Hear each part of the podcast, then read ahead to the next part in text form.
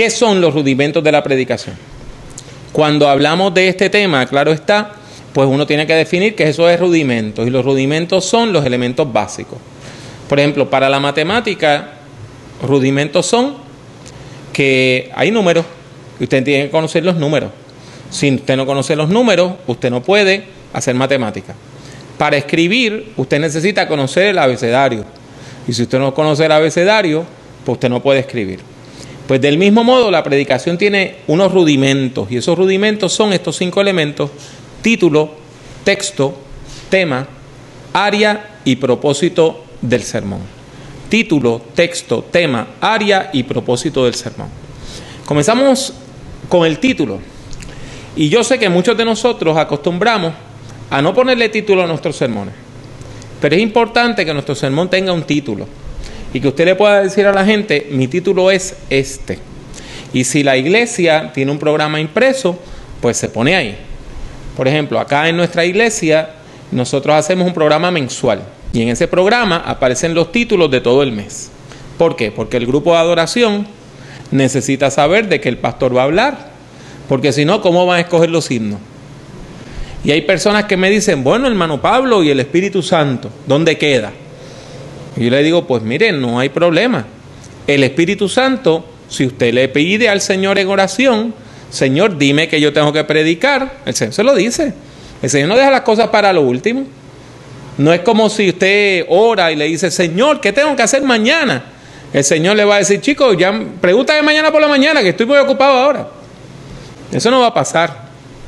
Entonces es importante que la iglesia pueda eh, saber de cuáles son los temas y los títulos de nuestros sermones y los textos de los cuales vamos a predicar y que la persona que va a dirigir sepa de qué va a ser el título del sermón y cuál es el texto que le sirve de base. La función de un título es bien sencilla, es provocar y mantener el interés de la audiencia provocar y mantener el interés de la audiencia. O sea, poner la mente de la persona a trabajar, esa es su función. Para eso usted dice un título, para poner la mente de la gente a trabajar y que la gente tenga el deseo, se le despierte el deseo de escuchar ese sermón. Un buen título eh, debe ser breve, cortito, no más de siete palabras. Debe ser llamativo pero sin ser ridículo, sin caer en lo ridículo, pero debe ser atractivo, debe ser algo que nos invite a nosotros a escuchar. Debe levantar expectativas también. De manera que cuando yo vea ese título, eh, ese título yo diga, bueno, yo quiero escuchar ese sermón. Y debe tener unidad con el tema. Si usted anuncia un tema, digo, anuncia un título, la gente ve ese título y ya piensa en un tema. Si empieza usted a hablar de otra cosa que no tiene nada que ver, la gente se siente traicionada. Pasa lo mismo con, el texto bíblico. Si usted lee un texto bíblico y después que lo lee empieza a hablar de otra cosa y nunca más menciona ese texto, la gente siente que usted les tomó el pelo. Por lo tanto, el título es importante que tenga esas cuatro características. Déjeme, déjeme añadirle una más. El título debe ser positivo. Los títulos negativos espantan a la gente. Yo tuve un estudiante que eh, predicó un sermón de práctica que tituló El infierno existe y si no aceptas a Jesucristo tú vas para allá.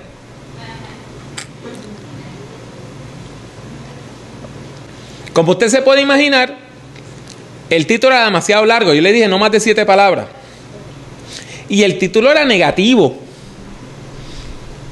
Que en vez de llamar a la gente a escuchar, lo que hacía era que le decía a la gente, no me escuche, tú no quieres escuchar esto. Y yo le dije, hermana, ¿y por qué usted no le da la vuelta a eso y predica sobre que el cielo existe? Eso es más atractivo que yo decirle a la gente que el infierno existe. Texto. Todo sermón debe tener un texto que le sirva de base. Y ese texto puede ser desde un versículo, un pasaje bíblico todo un capítulo de la Biblia o más, o usted puede tratar de resumir el mensaje central de un libro de la Biblia. ¿Cómo estudiar el texto? Eso lo vimos en eh, la conferencia anterior. Ahora, es bien importante que su sermón tenga un solo texto central. Cuando una persona lee dos y tres versículos de tres libros distintos, de dos o tres libros distintos, para predicar, ya nos está diciendo, yo no estoy seguro de qué voy a hablar. Entonces ya se convierte esto en un rodeo donde hay un, un jinete tratando de cabalgar dos y tres caballos a la vez. Por lo tanto, su sermón debe tener un solo texto base, aunque haga referencia a otros textos. ¿Para qué es que usted tiene ese texto? Bueno, eso depende del tipo de sermón que usted va a predicar. Si su sermón es expositivo o narrativo, usted lo que va es a explicar o a narrar la historia que está en el texto. Si usted va a hablar de un sermón temático o doctrinal, usted va a escoger un texto que hable de ese tema o de esa doctrina. Entonces, término de consejo práctico, busque un texto que esté claro, no un texto que esté enredadito. Hay textos en la Biblia bien difíciles de eh, entender. Pues tome textos claros y estudie la porción completa. Si usted no estudia la porción completa, puede cometer un error porque dice usted que esto pasó o que esto no pasó. Tiene que leer lo que está antes y lo que está después también. De manera que usted no cometa un error. Tercer lugar, hay que estudiar el texto. No es nada más que este es el texto bíblico mío y yo oro, oro y oro, oro y me pongo a predicar. Tiene que estudiar el texto. La oración es importante, pero es importante estudiar el texto como vimos en la conferencia anterior. Usted debe ser fiel al mensaje bíblico. Si usted sale con una interpretación de este texto que choca con otra parte de la Biblia, la Biblia no es la que está mal, usted es quien está mal. Porque la Biblia no se va a contradecir a sí misma. Por lo tanto, es importante que su interpretación sea congruente con el Evangelio de Jesucristo. Los grandes textos de la fe, Salmo 23, Juan 3:16, Salmo 121, el Padre nuestro, gente, hay que sudar la camiseta para estudiarlo. Son textos bien importantes, como vimos la semana pasada cuando estudiamos el Salmo 23. O sea, que no debe usted aventurarse a predicar de uno de esos grandes textos de la fe sin estudiarlo a profundidad. Y del mismo modo, otro error que comete la gente que está empezando es que dicen, yo quiero predicar de algo que la gente nunca antes haya escuchado en la Biblia, para ser diferente. Y entonces se paran en el púlpito y dicen, hermanos, busquen su Biblia el libro de Levítico y se van por allá al Levítico, a números, por allá, a buscar un texto rarísimo. Y miren, no es necesario. Predique sobre todo los evangelios. Nosotros predicamos sobre todo a Cristo y a Cristo resucitado. Así que usted puede predicar de textos conocidos, siempre y cuando lo haga correctamente. Hay que evitar la monotonía, porque nosotros tendemos a quedarnos con nuestros textos bíblicos favoritos y entonces usted sin darse cuenta está predicando siempre de lo mismo. Yo trabajaba en una escuela eh, de teología en Sudamérica y me contaron que había un profesor que por tres años, cada vez que iba a predicar en la capilla, predicaba sobre el Ángel según San Juan. Y ya todo el mundo, cuando a él le tocaba capilla, abrían la Biblia en el Evangelio según San Juan. Y un día, todo él llegó, le tocaba predicar, todo el, mundo, todo el mundo abrió la Biblia en, el Evangelio según San Juan, y él dijo, no, no, vamos a primera de Pedro. Y el grupo lo aplaudió. ¡Eh! Tres años, por fin, nos vamos a otro texto. Así que es importante que usted evite la monotonía, pero también es importante que usted lleve una lista de que usted ha estado predicando. Porque si no, puede cometer el error de estar repitiendo sermones. Eso le pasa mucho a los predicadores itinerantes, la gente que predican aquí, allá y allá y allá, que a veces nosotros le llamamos evangelistas. Eh, pues mire, este, yo una vez invité a un evangelista y estaba predicando un sermón de él muy famoso y uno de los diáconos se me acercó y me dijo, pastor, a mí me gusta mucho como predica ese hermano, pero cuando predicó ese sermón hace tres años le quedó mejor. Se le olvidó que ya lo había predicado aquí.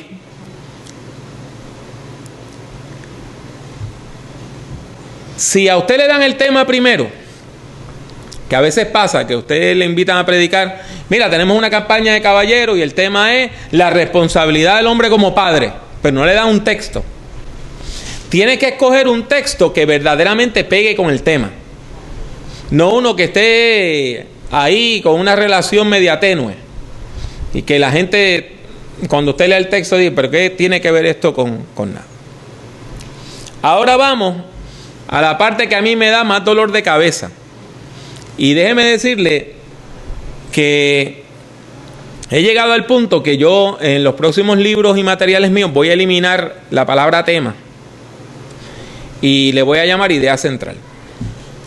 Porque yo no sé por qué cuando yo le digo a la gente cuál es el tema de tu sermón, tienden a decirme una frase o dos palabras sin verbo y sin nada más. Por ejemplo, ¿cuál es el tema de tu sermón? La oración. Ok, pero ¿qué vas a decir sobre la oración? Ah, no sé.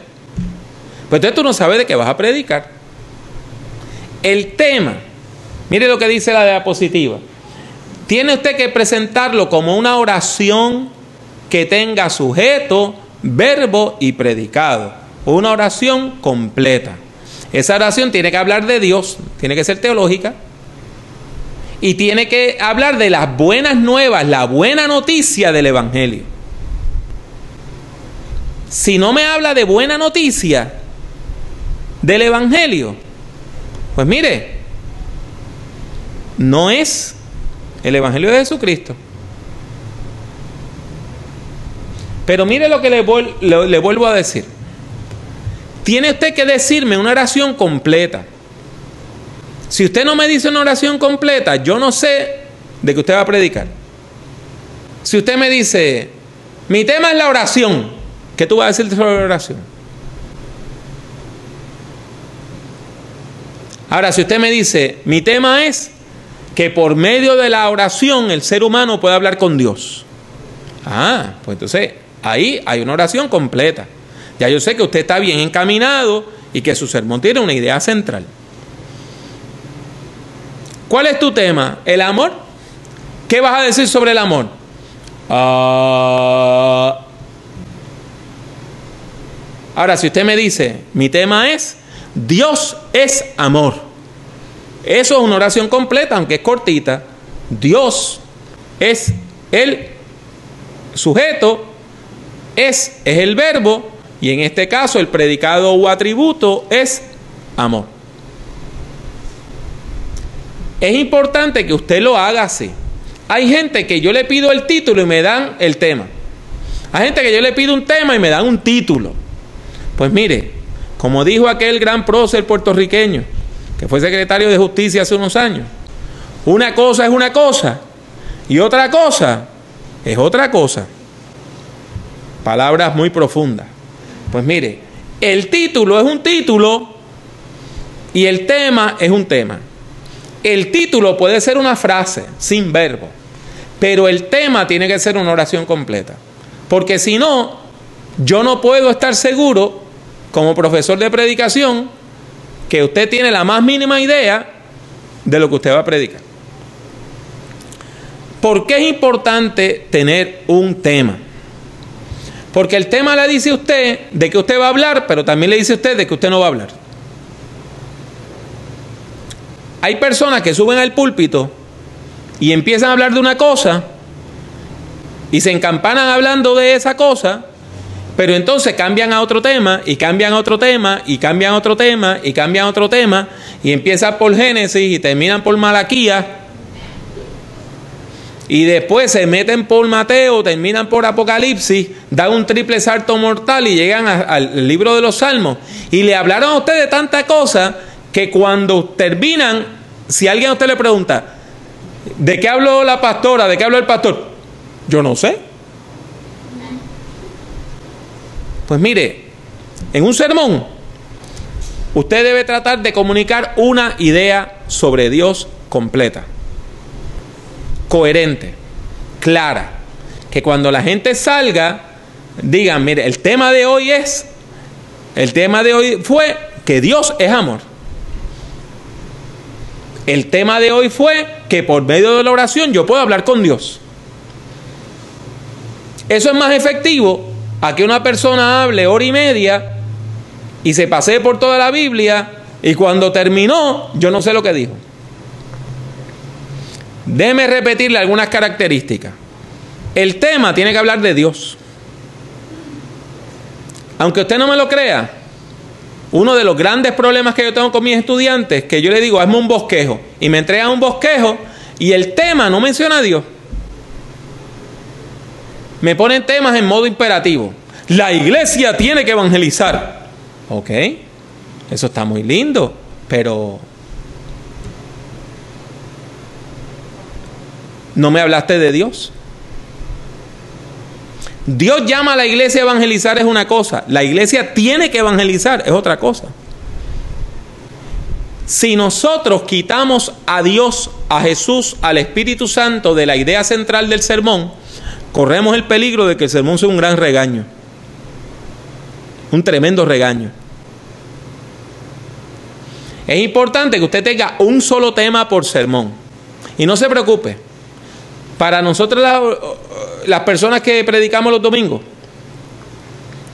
si hay un tema que yo no cubrí este domingo, en ocho días viene otro domingo. Yo no tengo que decirlo todo hoy. Ah, pastor, pero es que yo quiero decir cuatro cosas importantes sobre la oración. Fenómeno, haga una serie de sermones y hace cuatro sermones sobre la oración. Pero esto es como cuando usted va a un restaurante. Muchos de nosotros hemos ido a uno de esos restaurantes donde usted paga y puede comer todo lo que usted quiera. Mire, esa gente hace un montón de dinero porque usted come hasta que se llena. Y si come de más, la comida entonces le cae pesadísima y usted no vuelve a ese sitio pues se enfermó. Pasa lo mismo en la predicación. Usted va a comunicar. Si usted trata de comunicar demasiadas ideas, llega un momento que la gente llenó la libreta y después que la persona asimiló lo que pudo asimilar, el resto del sermón escucharon bla, bla, bla y bla. Más no es más en la predicación. Por lo regular, esto va a ser un poquito controversial. Después que pasan 18 o 20 minutos, la gente se desconecta. Y estoy siendo generoso, porque esta generación, esta generación tiene un radio de atención bien pequeño. ¿No me creen? Se lo voy a decir de otra manera. Eh, yo tengo videos en YouTube. Y mis videos en YouTube me dicen cuántos minutos la gente ve en promedio mis sermones. La mayor parte de mis sermones son largos, tienen de 18 a 25 minutos. Y usted va a decir, ah, es un sermón cortito. Pues déjeme decirle que en promedio la gente ve 6 minutos. Por YouTube la gente ve los primeros 6 minutos y después de eso lo, lo cambian. Ese es el promedio. En YouTube, un video que pasa de 7 minutos es larguísimo.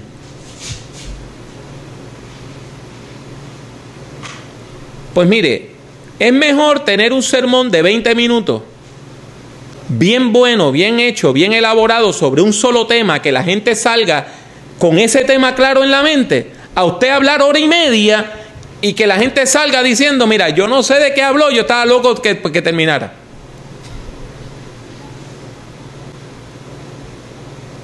O como me dijo un amigo mío una vez, es mejor que la gente llore porque terminaste temprano a que llore porque tú no terminas. ¿Okay? Le dije que el tema debe ser positivo. Cuando uno escoge temas negativos, el sermón se convierte en un gran regaño. Los temas deben ser positivos, hermanos y hermanas, positivos.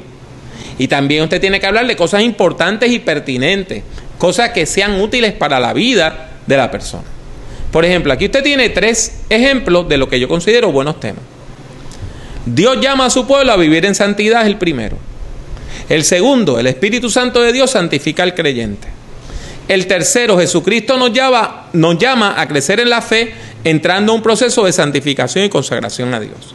Vean que los tres son sobre la santidad y la santificación, pero son tres sermones completamente distintos. Uno es más teológico, el otro es más cristológico y el otro es neumatológico, o sea que habla del Espíritu Santo. Pero son oraciones completas. Área. Ya yo le hablé de tres rudimentos. Título, texto, tema, vamos al área. A veces uno quiere hacer demasiado un sermón.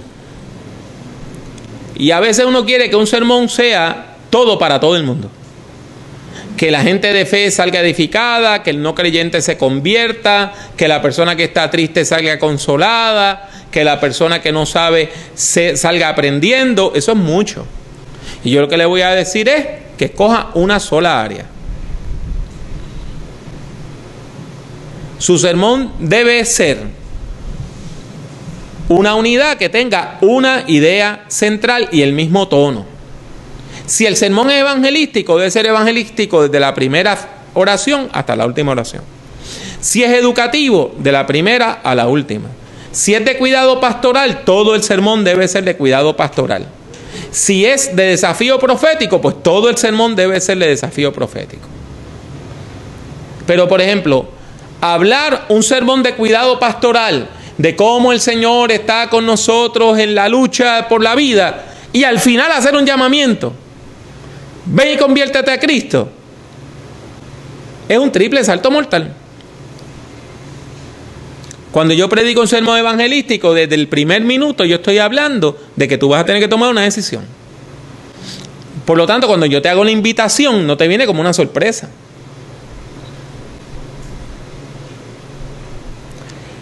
Hay personas que no atienden a esto y en un sermón van cambiando de tono. Empiezan evangelizando, después educan, después consuelan, después desafían y al final vuelven a evangelizar con un llamamiento y la, y la gente no le responde porque llega un momento que la audiencia ya no sabe para dónde usted va ni qué es lo que usted quiere. Y no saben cómo responder. Así que yo le recomiendo que usted coja una de esas cuatro áreas. Dios en su infinita sabiduría puede hacer que una persona venga a los pies de Cristo en un sermón de cuidado pastoral, fenómeno. Pero el punto mío es que usted no puede tratar de darle a cuatro bolas a la vez. Usted tiene que escoger un área. Usted no puede tratar de que el sermón sea todo para todo el mundo. Y si usted va a pastorear, fenomenalmente. Un domingo usted educa, otro domingo usted evangeliza, otro domingo usted consuela, otro domingo este, usted habla de nuestra responsabilidad profética. Pero no trate de hacerlo todo a la vez. Y el propósito es que todo el, sermón, todo sermón tiene un propósito. Usted escogió este texto y escogió este tema y desea hablar de esto por alguna razón. Bueno, yo le pregunto, ¿cuál es esa razón? Y es mejor que usted le escriba clarita. Esa razón nunca debe ser ofender a nadie, ni darle por la cabeza a nadie, ni entrar en peleas con nadie.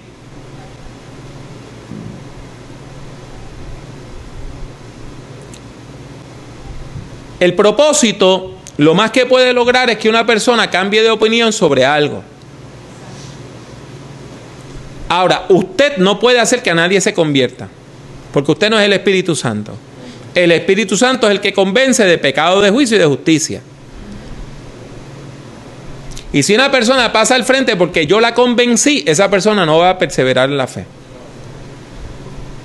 Ahora, si una persona pasa al frente porque el Espíritu Santo de Dios le tocó, esa persona va a perseverar en la fe.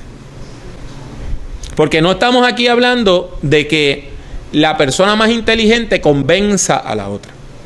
Y esos son los cinco rudimentos sobre la predicación.